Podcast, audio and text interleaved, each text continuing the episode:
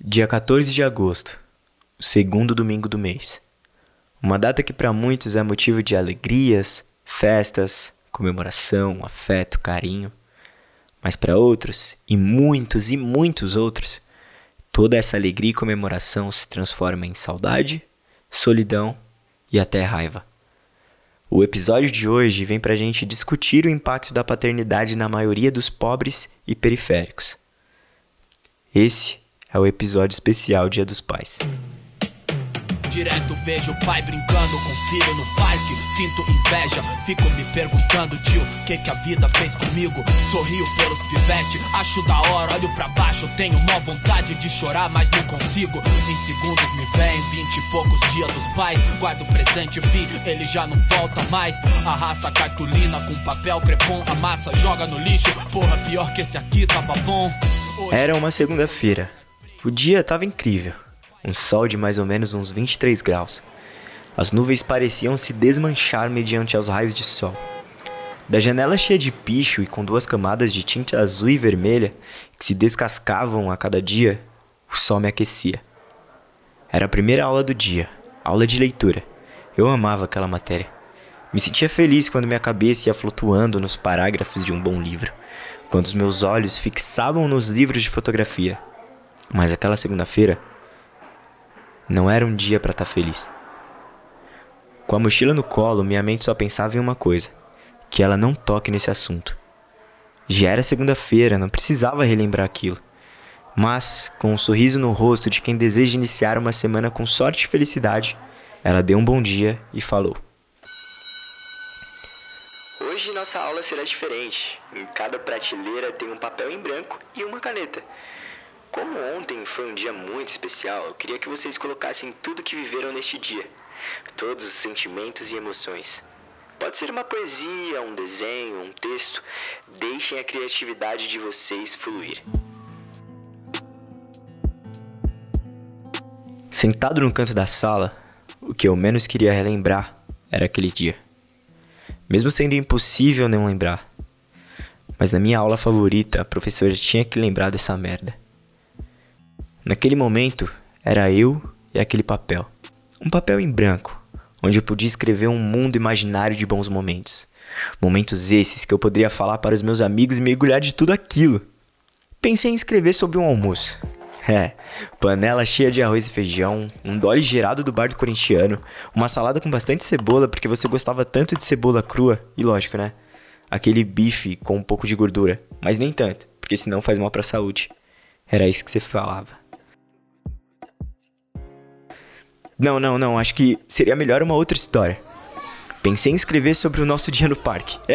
Acho que isso seria muito legal. Eu acordando cedo, pegando minha mochila, você me segurando pra eu não cair no ônibus, a gente jogando bola e tomando sorvete, aquele de limão que você gostava, e que eu, mesmo sem não gostar tanto, pedi o mesmo que o seu. O mesmo que o do meu pai. Mas quando o sinal tocou, era só eu e aquele papel em branco. Papel que poderia representar o universo inteiro de histórias. Memórias e lembranças maravilhosas de um dia que eu nunca pude ter. Momentos que poderiam mudar muita coisa na minha vida. Sentimentos que eu poderia levar na minha mente para toda a vida. Mas não precisava de tanto. Só precisava de momentos para aquela aula. Eu só queria um texto. Eu só queria poder escrever a porra de um texto. Mas o que se pode escrever sobre algo que você nunca viveu?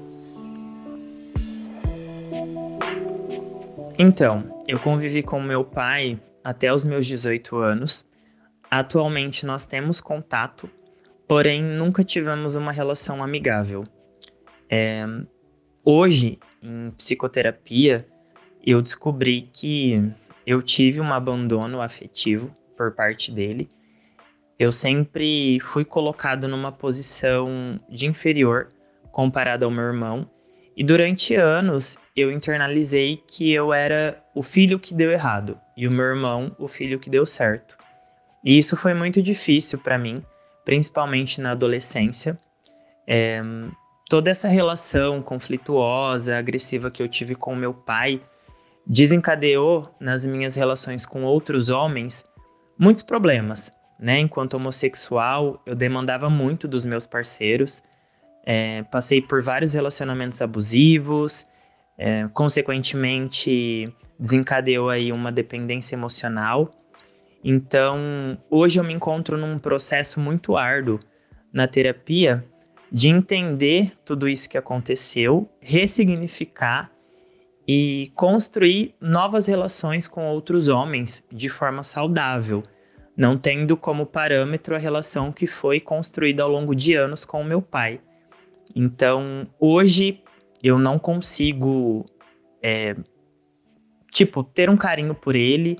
Agora, né, agosto, enfim, Dia dos Pais chegando, eu não consigo desejar feliz Dia dos Pais, eu não consigo me emocionar e respeito esse processo também, não me cobro, me perdoei por muitas coisas, porque durante muito tempo eu me senti culpado por tudo que aconteceu e aí hoje eu consigo entender que não foi culpa minha, né, mas é um caminho, é um percurso, porque lidar com tudo isso gera muita raiva, né, em alguns momentos, mas eu tô ressignificando, tô caminhando, tô me respeitando, e é isso.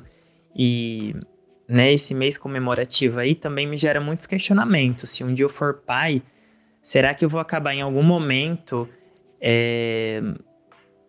agindo como meu pai agiu comigo, né, se eu tiver um filho, enfim. Então, é um processo, né, mas é um dia de cada vez, assim. Vem acompanhado de muitas oscilações. Por isso que é tão importante essas trocas, ter esses diálogos com outros homens, com meninos que passaram por situações semelhantes.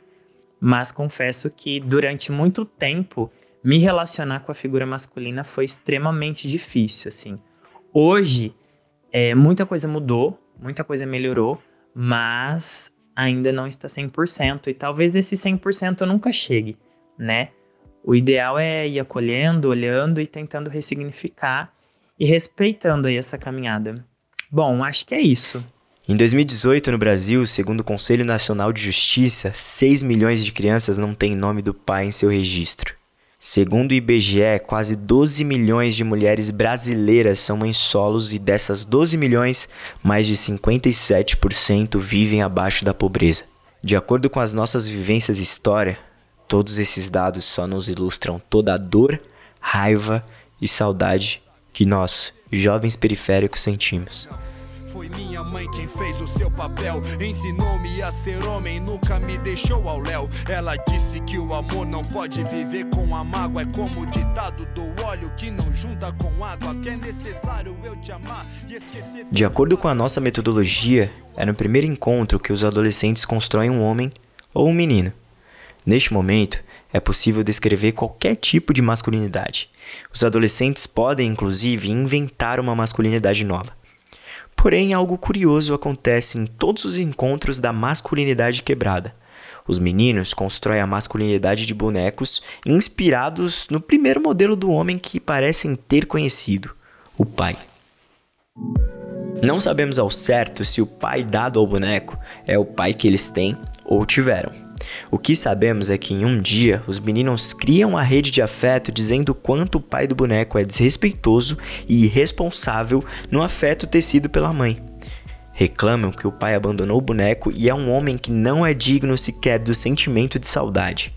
Ao pai, o boneco sempre atribui raiva ou mágoa.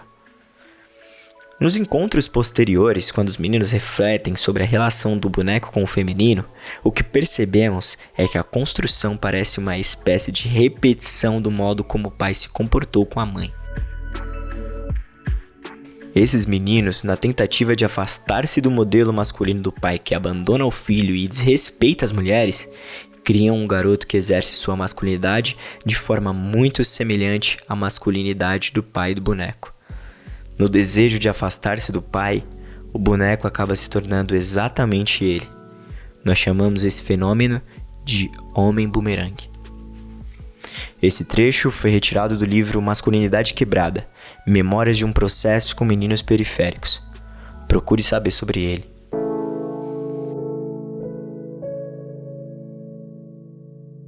Eu sofri abandono paternal, né, assim como muitos brasileiros.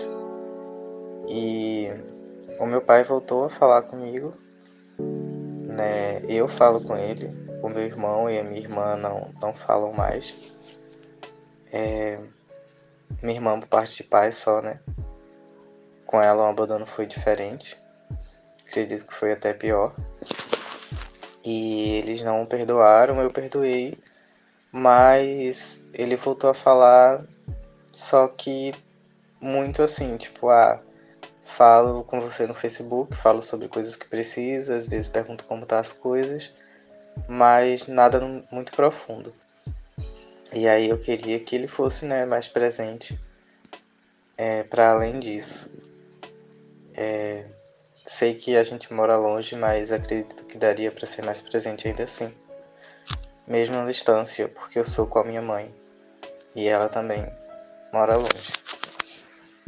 E tem uma questão também que é interessante, assim, de pensar sobre a minha relação com ele.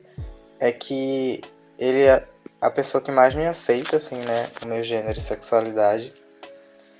Mas ele é a pessoa mais distante da família. Então, eu tenho alguém que me aceita, mas que não me ajuda nesse sentido de conversar com a minha mãe, de fazer as outras pessoas me entenderem, me aceitarem mais. Então, quando as pessoas perguntam, tua família te aceita?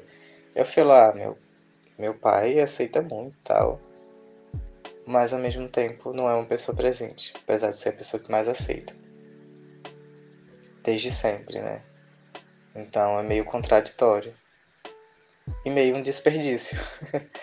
Poderia ser alguém, né, que estaria mais presente. E a minha mãe não aceita tanto e é bem mais presente.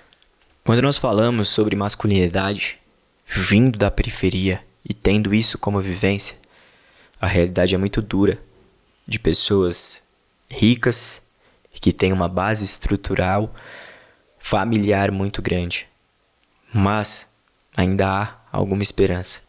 No século XXI, alguns pais estão começando a pesquisar mais sobre seus filhos, a aprender mais sobre a masculinidade e, numa tentativa de fazer diferente, estão se desconstruindo como pais, como homens, para com que a paternidade seja muito melhor para os seus filhos. Durante a gestação da Neves, eu fiquei pensando muito como eu poderia ser o melhor pai possível para Niara. E eu comecei a buscar conteúdo, podcast, youtubers e tudo mais, e eu dei de cara em muitos conteúdos que falavam sobre como era necessário a gente quebrar a ideia de que quem cuida de criança é a mãe, e que pais precisavam entender que eles são tão responsáveis ou tão necessários na formação e criação de uma criança quanto a mãe. E existe um problema social no Brasil muito grande que se trata do abandono parental. Mas mesmo que esse problema seja complexo, eu acredito que existem pessoas e projetos que têm um interesse muito grande em auxiliar homens que vão se tornar pais, que estão no processo de se formarem enquanto pais, de buscarem conhecimento e informação. Então, acho que nesses 10 últimos anos, não sei como era antigamente, existe uma produção de conteúdo e um movimento de pais presentes que estão de fato ali criando e auxiliando na formação da criança, que tem como objetivo de fato ser pai. Então eu acredito que não é o ideal, precisa ser feito enquanto sociedade, mas eu acredito que é possível ver um caminho. Existem propostas e soluções. E não tem muito o que fazer. Os caras precisam criar vergonha na cara e meter marcha e entender o que é ser pai.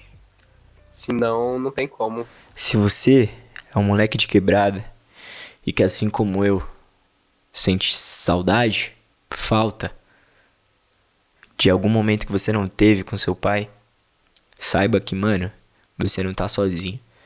São vários moleques de quebrada que, infelizmente, têm a mesma vivência que eu, que você e que muitos outros têm. Eu sei que falar em um podcast ou narrar aqui alguma história fictícia ou não é bem diferente do que a gente sente diariamente. Mas saiba que neste podcast, neste episódio, a gente tem uma rede de acolhimento e a gente precisa se fortalecer para seguir crescendo. Que esse domingo, dia 14 de agosto, faça muitas outras pessoas refletirem e que vejam jovens como nós com outro olhar.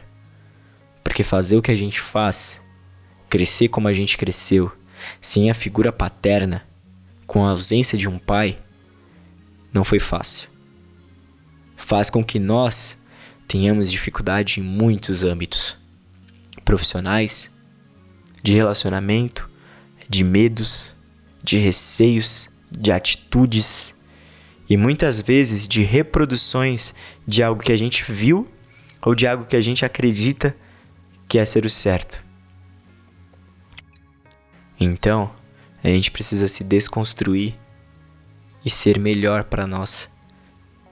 Infelizmente, a gente não tem uma pessoa, uma figura para se espelhar ou para de fato fazer com que ela seja uma figura.